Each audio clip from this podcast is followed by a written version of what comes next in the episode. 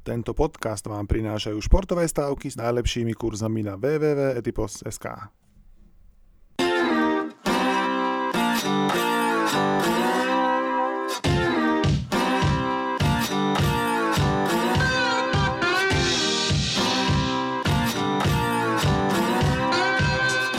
Vítajte pri 102. epizóde tak určite športového podcastu, prvého športového podcastu na Slovensku. Tento týždeň nemôže byť iný ako futbalový, lebo sme sa práve otriasli asi z najväčšieho, z najväčšej kauzy, ktorú si aspoň ja osobne v svetovom futbale pamätám za, za 45 rokov svojho života takmer.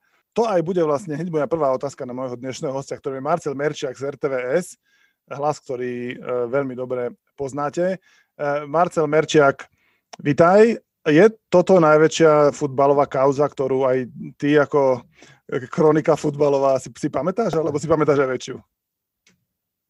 Kauzy boli všelijaké, spomeňme Calciopoli, talianská veľká pred 15 rokmi, akurát keď e, sa Taliani chystali na majstrovstva sveta, ktoré konec koncov aj vyhrali v Nemecku. Čiže bolo kauz, afer bolo určite veľa. Táto je výnimočná e, tým, že má dosah na celý svetový futbal a mohla by, ak by teda sa naplnili predstavy najsilnejších európskych klubov, tak táto súťaž by mohla podstatným spôsobom zmeniť štruktúru a hierarchiu futbalu ako takého. Čiže preto je to čosi výnimočné. E, pre mňa je trošku nepochopiteľné, že celá tá myšlienka, s ktorou prišli najsilnejší protagonisti klubového futbalu v Európe, nebola nejakým spôsobom komunikovaná a prezentovaná, aby sa stala súčasťou verejnej debaty, ale naopak bola pripravená ako si pod rúškom tajomstva a zároveň potom nečakane vyťahnutá na svetlo sveta ako hotová vec. Tak e, myslím si, že preto aj tá seizmológia okolo celej tejto kauzy je taká, že naozaj futbalový svet sa roztriasol. Zdá sa, že po dvoch dňoch je chvíľku pokoj, ale myslím si, že k tejto myšlienke vrácať a tým pádom, že tých otrasov ešte, ešte, ešte bude niekoľko. Pekne si to povedal a e, k tomu sa určite veľa z toho, čo si povedal, sa ešte dostaneme trochu podrobnejšie. Ja sa chcem opýtať úplne na začiatok, ako si zareagoval, keď si v nedelu v noci alebo v pondelok ráno zachytil túto informáciu? Aká bola tvoja prvá reakcia? Čo, čo si si povedal? Čo si povedal tak ne, pre seba možno?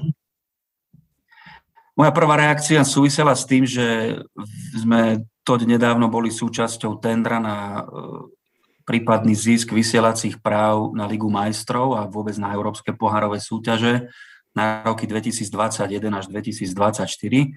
Vieme, že e, v tomto smere sa Liga majstrov naozaj orientuje na trojročné cykly a UEFA si zabezpečuje v týchto trojročných cykloch neustály nárast e, zvyšovania príjmov z televíznych vysielacích práv.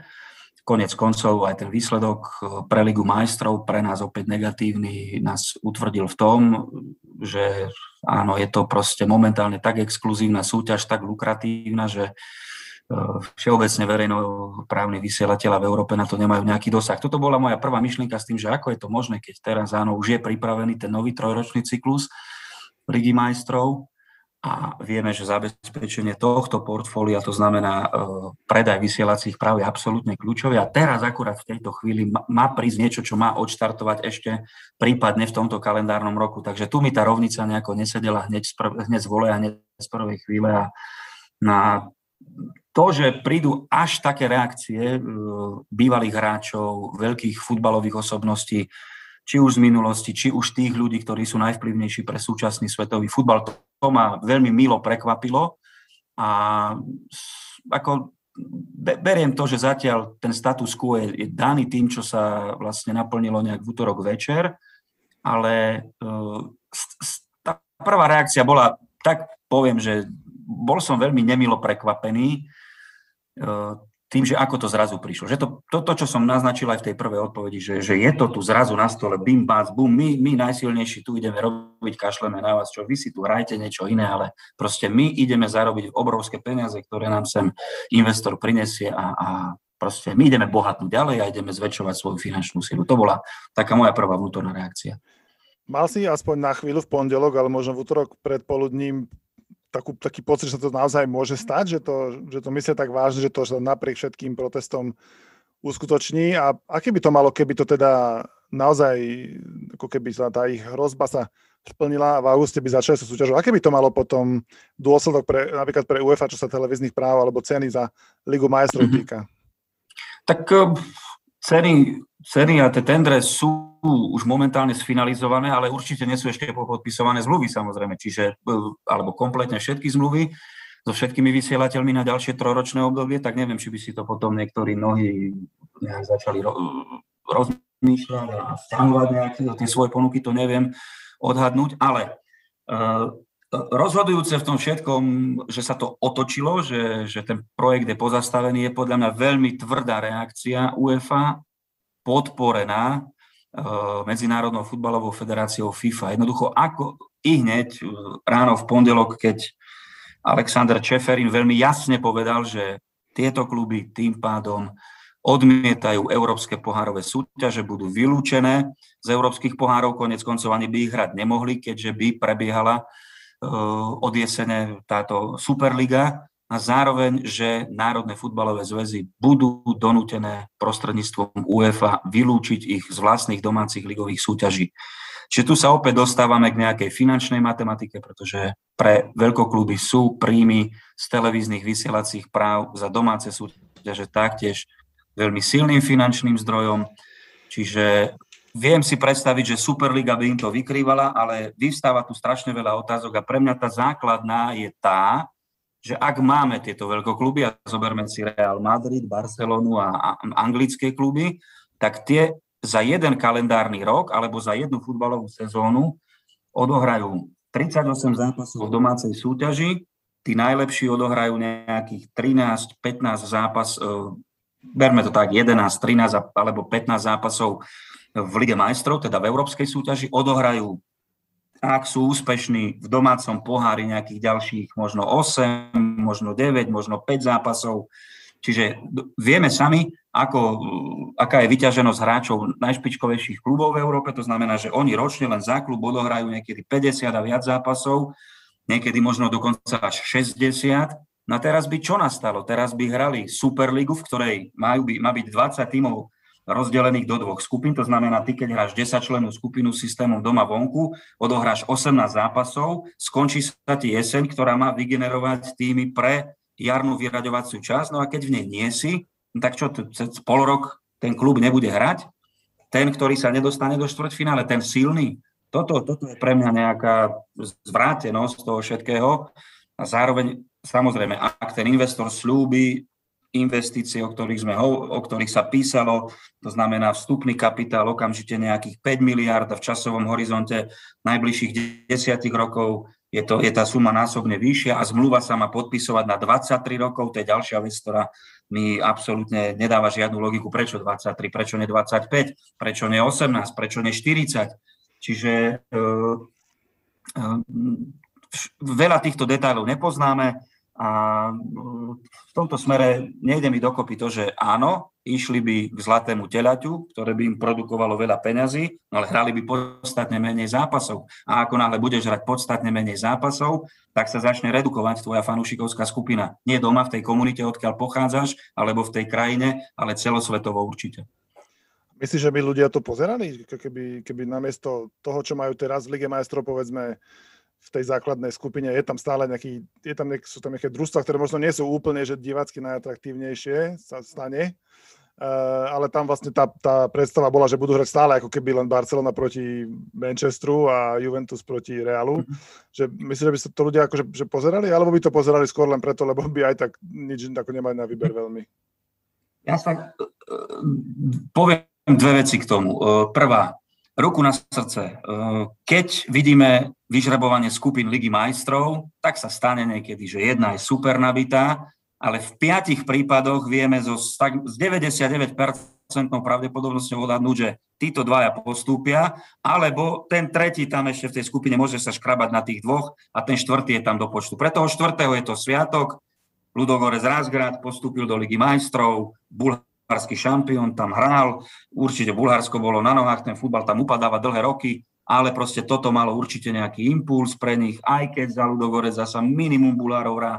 A takto by sme mohli brať ďalšie a ďalšie kluby, ktoré nás zbierali v skupinách možno jeden, možno tri, možno štyri bodíky, ale boli šťastné, že hrajú s tými najväčšími, že e, vidia sa v konfrontácii s Realom Madrid, ja neviem, s Olympikom Lyon a, a s, s takýmito klubmi. Pri, pri tejto veci zároveň si povedzme, že čo Liga majstrov spôsobila za posledné roky. Začala sa sezóna, po jeseni sme vedeli, týchto 5, možno 7 tímov môže z tých 16, čo idú ďalej siahnuť na trofej. Roky rokúce, keď sa pozrieme na posledných 10 sezón, Real Madrid bol 7 krát alebo 8 krát v semifinále. Keď sa pozrieme na posledných 10 sezón, Bayern Mníchov bol 7 krát v semifinále. Proste to, uh, rátal, som, rátal som si semifinálové účasti a vyšlo mi, že z tých 40 semifinálových miest za 10 sezón Ligy majstrov 32 patrilo klubom zo Španielska, Nemecka a Anglicka. Len z troch krajín a už len ďalšie tri krajiny vygenerovali semifinalistu v Lige majstrov za 10 rokov.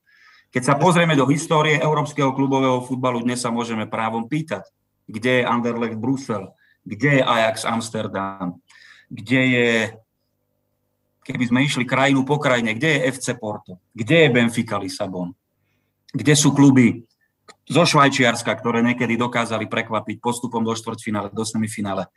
Kde sú kluby z ďalších krajín, aj odtiaľto z východnej Európy. Crvená zväzda Belehrad vyhrala Ligu, e, pohár majstrov v 91. Vieme, že z Belehradu, kedy Partizan alebo, alebo Crvená zväzda hrali v Lige majstrov naposledy. No čiže toto je ďalšia vec, že tí silní si napriek tomu vytvorili štruktúru a systém, ktorý naozaj ich ťahal hore a nožnice toho rozdielu medzi nimi a ostatnými sa zmenšovali. No a druhá vec, e, ktorú v tejto súvislosti by som chcel naznačiť, je tá, že už som zabudol, čo chcem povedať. Uh, som sa rozprával. Nevadí, ale ja ti, ja ti do toho len skočím, lebo ti poviem, že mne sa zdá, že vlastne tá Superliga už teraz funguje, len sa volá Liga majstrov. Len sa volá Liga majstrov a samozrejme pre nich je teraz kľúčové, a toto bola tá druhá, ktorú som povedal, áno, aby sa stretávali na častejšej báze. No dobre, ale budú rozdelení do dvoch skupín a teraz čo, a, ako, ako, ako zagarantujeme, že uvidíme El Clásico? Barcelona a Real Madrid budú v jednej skupine? Mne to takisto, časti? Mne to takisto nedávalo veľmi zmysel, lebo veď zo španielskej ligy tam do ligy majstrov aj tak takmer nemôžu nepostúpiť tí traja, ktorí boli v tom projekte e, Superligy. Eh, z talianskej ligy takisto na tie 4 miesta väčšinou dosiahnu eh, Inter Milano, Juventus a asi aj AC Milano. A, a akurát z anglickej ligy, ako keby tam má možno o jedno alebo dve miestenky menej, aj keď 5 klubov už, už dokáže hrať z Anglicka v Lige, v Lige majstrov, ak to aj teda jeden, jeden vyhrá. Takže ako je to také, také nepochopiteľné. Z toho, čo som ja zachytil, to bolo asi skôr, že teda, že teda na jednej strane tie dlhy tých dvoch španielských veľkoklubov, ktoré, ktoré už sú ako keby neúnosné a oni ako keby potrebujú nájsť nejaký spôsob, ako ich, ako ich vyriešiť. A, a plus takéto rozmýšľanie tých amerických majiteľov a anglických klubov, ktoré sa ako keby snažili do Európy priniesť ten koncept, ktorý funguje v Amerike, že, že ako keby tie súťaže tam, profesionálne súťaže sú exkluzívne, že sa z nich ako keby ani z hokeja, ani z amerického futbalu, ani z baseballu sa, sa nevypadáva. Eh, hrá sa len ako keby uzavretá skupina a to vlastne, to, ako keby nepochopili, že, že vlastne to, e, to, to vypadávanie, e, ako hovorí Guardiola, ten úspech, že, že je vlastne takouto, tým, čo 100 rokov, čo, čo, čo 100 rokov vlastne tvorilo, súťaživosť, áno, že, že 100 rokov vlastne to tvorilo základ toho futbalu. Takže tieto dva asi momenty z môjho pohľadu sa ako keby dali dohromady, ale naozaj to, to, to nemohlo stačiť na to, aby, aby tá myšlienka uspela. Som rád, že si spomenul severoamerický model, ktorý je fantastickým vzorom, ale tu, tu v Európe nefunguje a práve španielské kluby sú toho najlepším dôkazom, že nefunguje a v ich prípade ani nemôže fungovať. Ja si, ja si neviem predstaviť, že Real Madrid by skončil za súčasnej situácie na 3., 4., 5. mieste španielskej ligy a to isté platí pre Barcelonu. Spomínaš dlhy, ktoré majú. Je to samozrejme vec, ktorá nesúvisí absolútne so severoamerickým modelom, pretože tam nemôže existovať v nejakej súťaži klub, ktorý má dlhy na úrovni nad 1 miliardu eur. A v tomto prípade Real má tie dlhy len o 100 miliónov eur menšie ako ako Barcelona, čiže 1,1 kontra 1,2.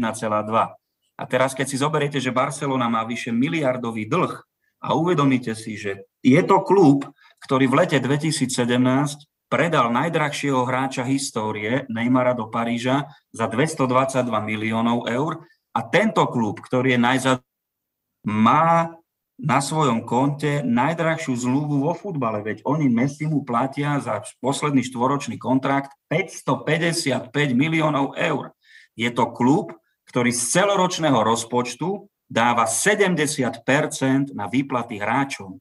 Toto keby ste povedali v Severnej Amerike, tak tam nedostanete vstupné víza samozrejme, alebo, alebo vás vyhostia odtiaľ. A druhá vec, čo zabezpečuje severoamerický model? Zabezpečuje konkurencieschopnosť. Keby existovala konkurencieschopnosť, čiže akási súťažná spravodlivosť na európskom kontinente vo futbale, tak nie je možné, aby Real Madrid vyhral 4 krát za 5 sezón Ligu majstrov. Nebude možné, aby bol 8 krát za 10 rokov v semifinále Ligy majstrov. A to, o tomto európske superkluby nehovoria. Oni si berú príklad z toho, že áno, robme uzavretú ligu, ale už nerobme súťaž konkurencie schopnou a spravodlivou pre každého. Z tých 20, ktorí by išli, teda iniciačných 12 klubov plus Bayern, Borussia Dortmund a ešte niekto do 15 a ďalší Saint-Germain a ďalší piati prizvaní do Ligy majstrov, koľky z nich, do, do Superligy, koľky z nich by reálne mohli vyhrať Superligu? Z tých 20. Všetci 20? Určite znova, nie. Znova len tí, ktorí môžu vyhrať Ligu majstrov teraz. No. A e, toto jednoducho americký systém fantastickým spôsobom eliminuje, nehovoriac ešte o tom, o systéme draftu, o systéme voľných hráčských agentov, free agency, proste a toto vytvára fantastickú konkurencieschopnosť. Ameriku nezaujíma príbeh, v ktorom 6 krát za 6 rokov niečo vyhráte. Ameriku zaujíma príbeh nových výťazov, ľudí, ktorí prinášajú novú emóciu, nové poznanie, novú skúsenosť s víťazstvom. A jednoducho toto európsky futbal, respektíve popredné európske kluby, a teda najmä oni, absolútne odmietajú. Mne sa zdá, že tá celá kauza iba ukázala, aký veľký už je, už je ten futbal a napriek tomu, že v ňom existujú tie nerovnosti, o ktorých sme sa rozprávali, že môže jeden klub eh, platiť futbalistovi 500 miliónov eur a napriek tomu hrá v skupine s nejakým východoeurópskym klubom, ktorý toľko peniazí za celú svoju históriu ani neotočí. Tak, tak, a hrajú dvakrát 90 minút v základnej skupine. Uh, myslíš si, že, akože, že mne sa zdá, že ten futbal dokázal, že, že je taký globálny fenomén, že ani takýto ako keby nápad eh, založený čisto na peniazoch neúspel. A myslím si, že to ale na druhej strane prinesie možno nejaké, nejakú diskusiu o reformách, ktoré by možno, by možno eh, u nás jeden, jeden kolega na tak určite nazval, že, že trochu viacej socializmu do toho futbalu. Bol by som veľmi rád, keby to tak bolo, keby sa tá sociálna spravodlivosť do futbalu trošku dostala, pretože nie je možné, aby tí, ktorí sú silní a najsilnejší, už len bohatli a tí, ktorí sú chudobní alebo chudobnejší, prešlapovali na mieste, respektíve sa tešili z toho, že nejaké percentíčko Eh, sa z toho, alebo nejaké promile z toho obrovského koláča sa udia aj im. Eh, toto, toto nie je možné. Som veľmi rád, že futbal ukázal, že jeho popularita je obrovská. Myslím si, že čo je najdôležitejšie si uvedomiť z toho, z tej odozvy, lebo zistujeme, že ak, a vieme o tom, aký je futbal celosvetový fenomén, ale som 100% presvedčený o tom, že tomuto fenoménu veľmi výrazne pomohli dve, eh, po, po, pomohla tá vec, že futbal je jasne štrukturalizovaný a hierarchizovaný, že má svoju medzinárodnú federáciu, hovoríme o FIFA, ktorá vznikla v roku 1904 a ktorá naozaj sa snaží riadiť Euró- teda svetový futbal. Dnes FIFA zistuje za posledných 30 rokov na základe tohto zlatého vajca UEFA, ktoré sa volá Liga majstrov, že UEFA je dnes už možno bohatšou organizáciou ako kontinentálna konfederácia, než všetky zvyšné kontinentálne konfederácie dokopy a možno ešte aj ako samotná FIFA. Nie je to tak dávno, 3-4 roky dozadu aj Gianni Infantino hovoril o tom, že je tu obrovská investičná, teda veľká investičná skupina, ktorá prináša obrovskú možnosť investícia, tiež sa hovorilo o nejakých 10 miliardách dolárov aby vznikla súťaž celosvetových futbalových klubov, majstrovstvá sveta klubov, mali byť reformované práve do tej podoby, aby to bolo veľmi atraktívne, aby to dokázalo vlastne naplniť predstavy tých investorov a, po, a, a poďme, papajme ten koláč a, a, a zarobíme obrovské peniaze. Lenže projekt majstrovstiev sveta klubov naráža na, na, na viaceré problémy, predovšetkým teda na, na, na už bez tak nahustenú a totálne plnú e, termínovú listinu, ale nie je to nové. A so, som veľmi rád teda, že FIFA ukázala aj UEFA ako riadiace štruktúry, že áno, my držíme v rukách futbal, e, nie v tom smere, že teraz my ho vlastníme a my tu o všetkom rozhodujeme, keď e, UEFA urobí fantastické díly televízne s poprednými svetovými vysielateľmi, to neznamená, že Čeferin si postaví v Slovensku 45 nových víl a kúpi si, alebo postaví niekde mrakodrav v Ljubljane, myslím si, že to tak nie je. No ale to, čo chcem povedať, je ešte jedno k tomu. Futbal ukázal svoju silu a zároveň presne, čo hovorili Jamie Carragher, čo hovoril Gary Neville, čo vravel Rio Ferdinand v tej prvotnej reakcii, keď to rozoberali v štúdiách televíznych zápasov v Anglicku v nedelu večer, že jednoducho nie je možné, aby vo futbale nefungovalo to, že sa niekam prepadávaš a niekam postupuješ. To nie je možné. To nie je možné.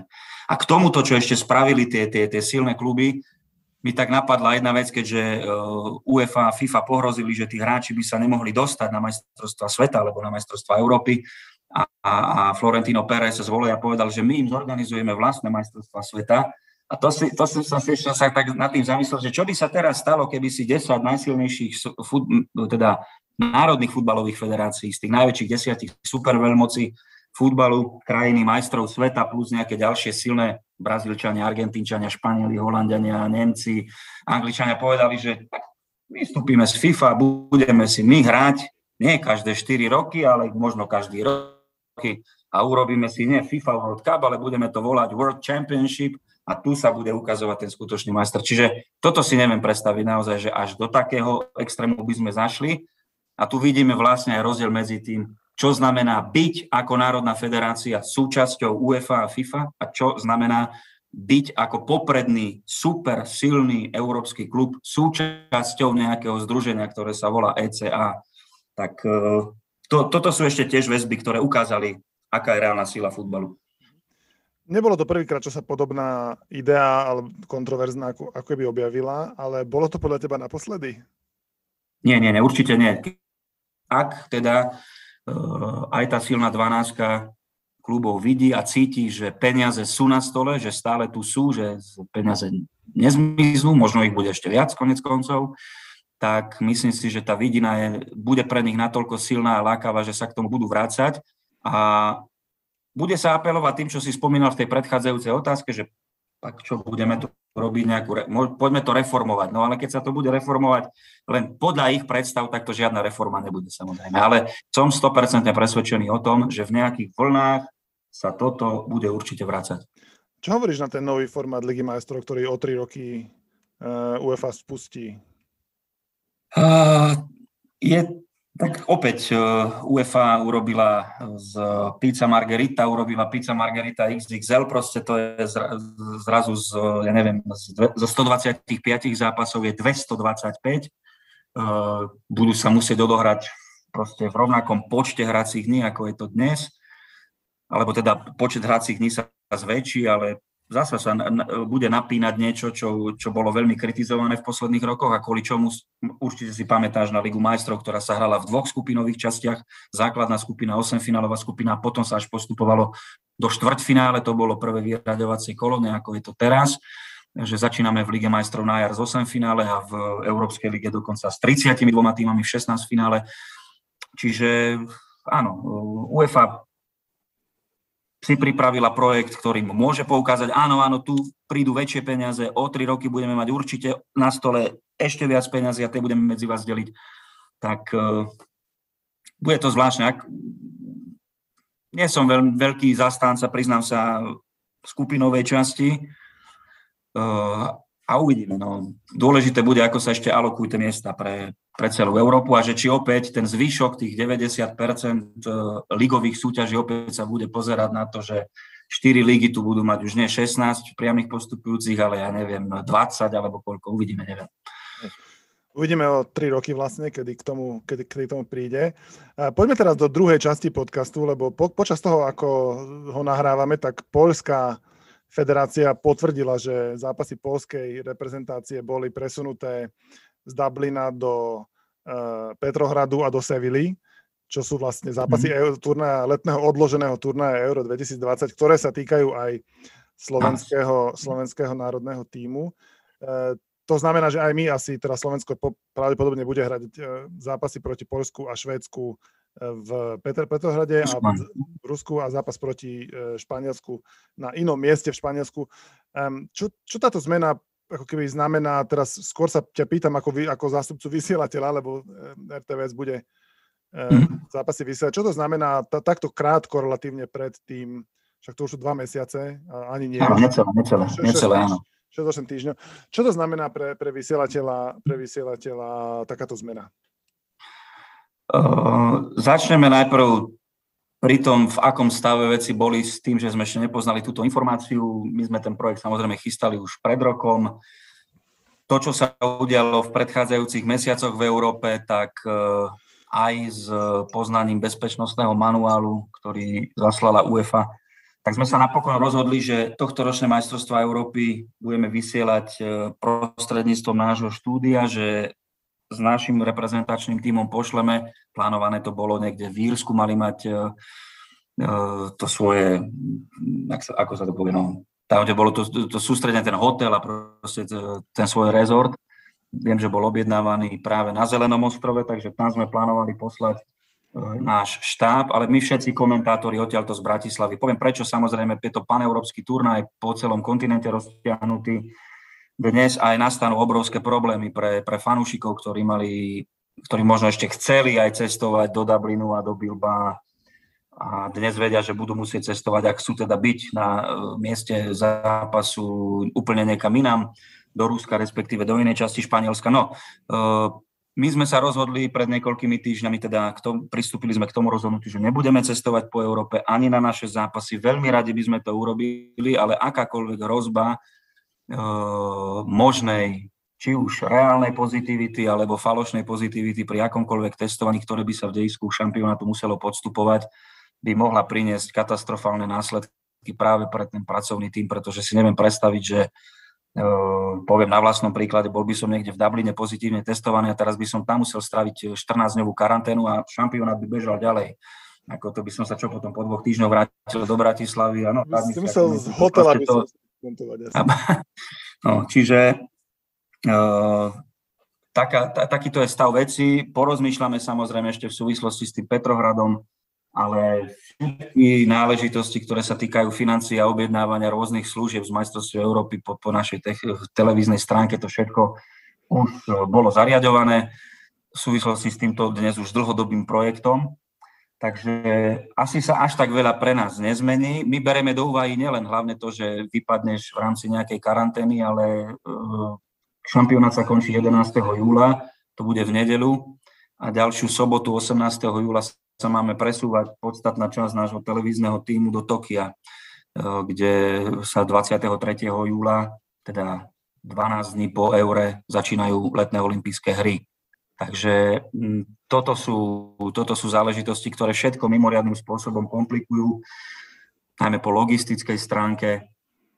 Tak e, zrejme zostaneme pri tom modeli, aký bol teraz. Ak sa opatrenia určitým spôsobom zmenia. To znamená, organizátori nám povedia, že áno, že ľudia, ktorí podstúpili očkovanie, nebudú tam musieť byť testovaní a podobné záležitosti, tak e, všetko sa dá ešte v úzovkách dokúpiť, aj prípadné miesto na tých posledných zápasoch, keďže oba semifinálové zápasy plus finále má byť v Londýne. To všetko budeme riešiť za pochodu, ale ten, ten základný stav veci je taký, aký som, aký som spomínal. Vlastne základom toho, preto rozhodnutie bolo, že že na tie, tie usporiadateľe mali garantovať účasť najmenej štvrtiny fanúšikov v rámci kapacity. Takže UEFA asi záleží na tom, aby to neboli úplne majstrovstva sveta um, pred prázdnymi divákmi. Ty si mi raz povedal, že, že komentovať prvý zápas Európskej ligy po, po tom otvorení v Lani, že to bolo ako na, na pohrebe futbalu, tak, tak, tak asi, asi, UEFA, asi UEFA e, urobila všetko preto až do takého extrému, že vlastne musela odobrať tie, tie hostiteľské, hostiteľské miesta. Uh, je, to, je to pre nás, pre, pre divákov sa toho asi naozaj veľa nezmení, my sa budeme len pozerať. A čo podľa teba môžeme od slovenského týmu na tých majstrovstvách čakať? Mm-hmm. Ťažká otázka, lebo marcové zápasy nám nedali nejakú jednoznačnú odpoveď, keďže najskôr sme mužstvo pochovávali a ešte v, o, tie výsledky Cypru sa, alebo výsledok 0-0 na Cypre sa dnes javí v úplne inom zrkadle, keďže Cyprus uh, hral proti trom silným súperom a dostal jeden jediný gol v troch zápasoch. Tesne prehral v Chorvátsku a vyhral doma nad Slovinskom. Uh, potom sme to mústvo už úplne zatracovali, lebo prvý polčas uh, zápasu proti Malte patrí do nejakého pomyselného hrobu Slovenska. Ak sa nejaký hrob slovenského futbalu bude kopať niekedy, tak to tam dole na tom spodku nájdu, že tá 0-2 z Maltou prvý polčas v Trnave v kvalifikácii majstrovstiev sveta. Ne, futbal, vo futbale sa veci strašne rýchlo menia. Keď dnes rozmýšľame nad tým, že aký my budeme v tej kvalifikácii, tak ako o tom môžeme rozmýšľať, keď ďalší zápas bude o 4,5 mesiaca. Je to strašne dlhá doba, lebo tou dlhou dobou bolo aj tých 6 dní, počas ktorých sa hrali tie prvé tri uh, kvalifikačné zápasy. Čiže za, opäť zafungovalo to, čo, o čom sa dlhodobo presviečam, že v súvislosti s našimi športovcami v kolektívnych športoch platí negatívna motivácia. Keď prídeš do šatne slovenského týmu a povieš, chlapci, keď dnes vyhráme, tak zarobíme milión eur. Tak bude to mať oveľa menší efekt, ako keď prídeš do tej šatne a povieš, chlapci, dnes keď prehráme, tak všetci sa skladáme na miliónovú pokutu. Tak v tej chvíli podľa mňa, a, a zasa hráme so slabým superom a my sa, alebo so slabším, teda s outsiderom, s rankingovo nízko postaveným a my sa prispôsobujeme jemu. A potom vieme, že sa musíme prispôsobiť silnému a zrazu ukazujeme, že vieme behať, byť agresívni, vydržíme a že ešte aj vyhráme nad nimi nakoniec. Čiže to sú, to sú absolútne nepomery. Aj zatiaľ sme jediný tým v skupine bez prehry, ale som presvedčený o tom, že tie dva bodiky na Malte, teda s Maltou, čo sme doma stratili, že to bude chýbať. No a v súvislosti s tým euro, Euro je to o tom istom. Podľa mňa našou obrovskou šancou na tom eure je skutočnosť, že hráme prvý zápas s Poľskom. Poliaci prídu nadúpaní na šampionát, budú si myslieť, že môžu na ňom niečo dokázať. Pred 5 rokmi boli v štvrťfinále, majú Levandovského najlepšieho svetového útočníka, uvidíme, v akom zdravotnom stave bude po e, terajšom zranení a po jeho doliečení. Ale som presvedčený o tom, že ak máme v tej skupine uspieť, tak konečne my musíme na veľkom šampionáte urobiť, v úvozovkách urobiť ten prvý zápas. Boli majstrovstvá sveta v Južnej Afrike, kde sme víťazstvo v prvom zápase stratili z poslednej akcie súpera v 93. minúte. Napriek tomu sme postupili. Bolo Euro 2016, kde sme veľmi nešťastne prehrali zápas s Velsom, ten prvý, dôle, hovor sa, že najdôležitejší. Urobili sme 4 body a postupili sme ďalej zo skupiny, ale som presvedčený, že tu, keď je to tak nastavené, že hráme s Poliakmi, Švedmi a Španielmi, a v mojich očiach je to stupňujúca sa kvalita súperov. Ja nehovorím, že Švedi sú oveľa lepší ako Poliaci, ale sú nebezpečnejšie ako Poliaci 100% a mužstvo navyše s takou vyrovnanou výkonnosťou, proti ktorému sa veľmi ťažko hrá. Takže opakujem ešte raz, naša šanca je schovaná v tom prvom zápase preto, lebo Poliaci si budú na nás trúfať 100%, že nás, cez nás musia prejsť, ak chcú mať dobré majstrovstvo Európy. Ešte aj keby si mal pravdu, ešte keby si nemal pravdu a prvý zápas by Slováci nezvládli, tak ich stále čaká obľúbený ťažký super nakoniec. Takže tak ako, tak ako v Taliansku, tak ako v Taliansku um, uh, po výtekových dvoch góloch ako Punkovom vyradili, vyradili Slováci Talianov, tak ako na Eure v poslednom zápase udržali tú remizu áno, anglickom a vlastne získali ten, ten štvrtý bod. Tak akože, proti Španielom už historickú skúsenosť máme, už, už sme ich porazili. Um, ale nie u nich, ale nie u nich. Tak zatiaľ nie u nich, áno, zatiaľ. Ale možno že, možno, že to ešte aj zo Sevily zoberú niekam, niekam za hranice a potom naše šance stupnú do Žiliny. Um, no, tak uh, ja sa celkom teším na tie ako keby súboje na, na majstrovstvách Európy, lebo dá sa asi povedať, že slovenský tým má najväčšiu silu v súčasnosti v obrane, že Milan Škriňar je aj ukázal vlastne teraz počas tohto, počas tohto mhm. zrazu, že už je takým, takým lídrom, tak na, na súboje to je akože Milana Škriňara s Levandovským, Ibrahimovičom a španielskými útočníkmi, tak na, na to sa ja, ja najviac teším na futbal. A na to, či, na to, či bude Slovensko schopné hrať nejaký pozitívny futbal, alebo, alebo skôr taký ten, taký ten, taký ten, taký ten pragmatický. Ty sa na čo tešíš? Taký ten bývalý, taký ten český z Eura 96, no. tak ale hrali finále, no. No, tak áno, ale tak s akým futbalom, no. Potom hrali o niekoľko tried lepší futbal v, Portugalsku v 2004, kde to mali celé vyhrať asi aj na základe predvedených výkonov a vidíš, čo sa stalo. No taký je futbal.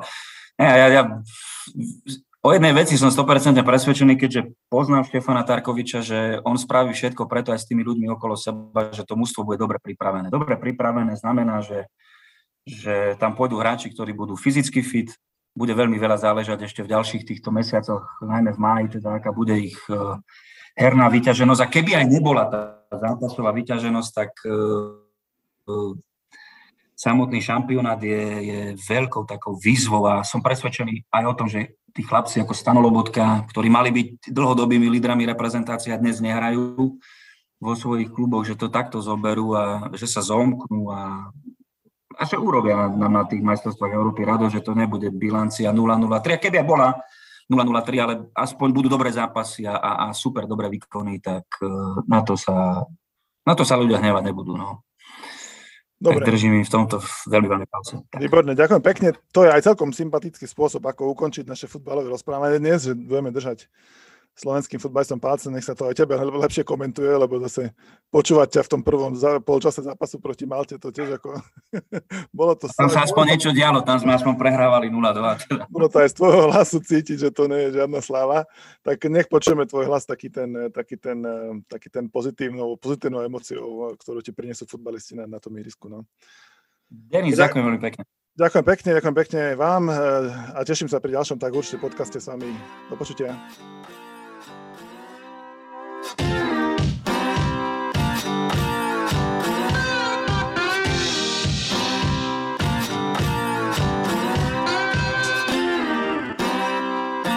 Tento podcast vám prinášajú športové stávky s najlepšími kurzami na www.etipos.sk.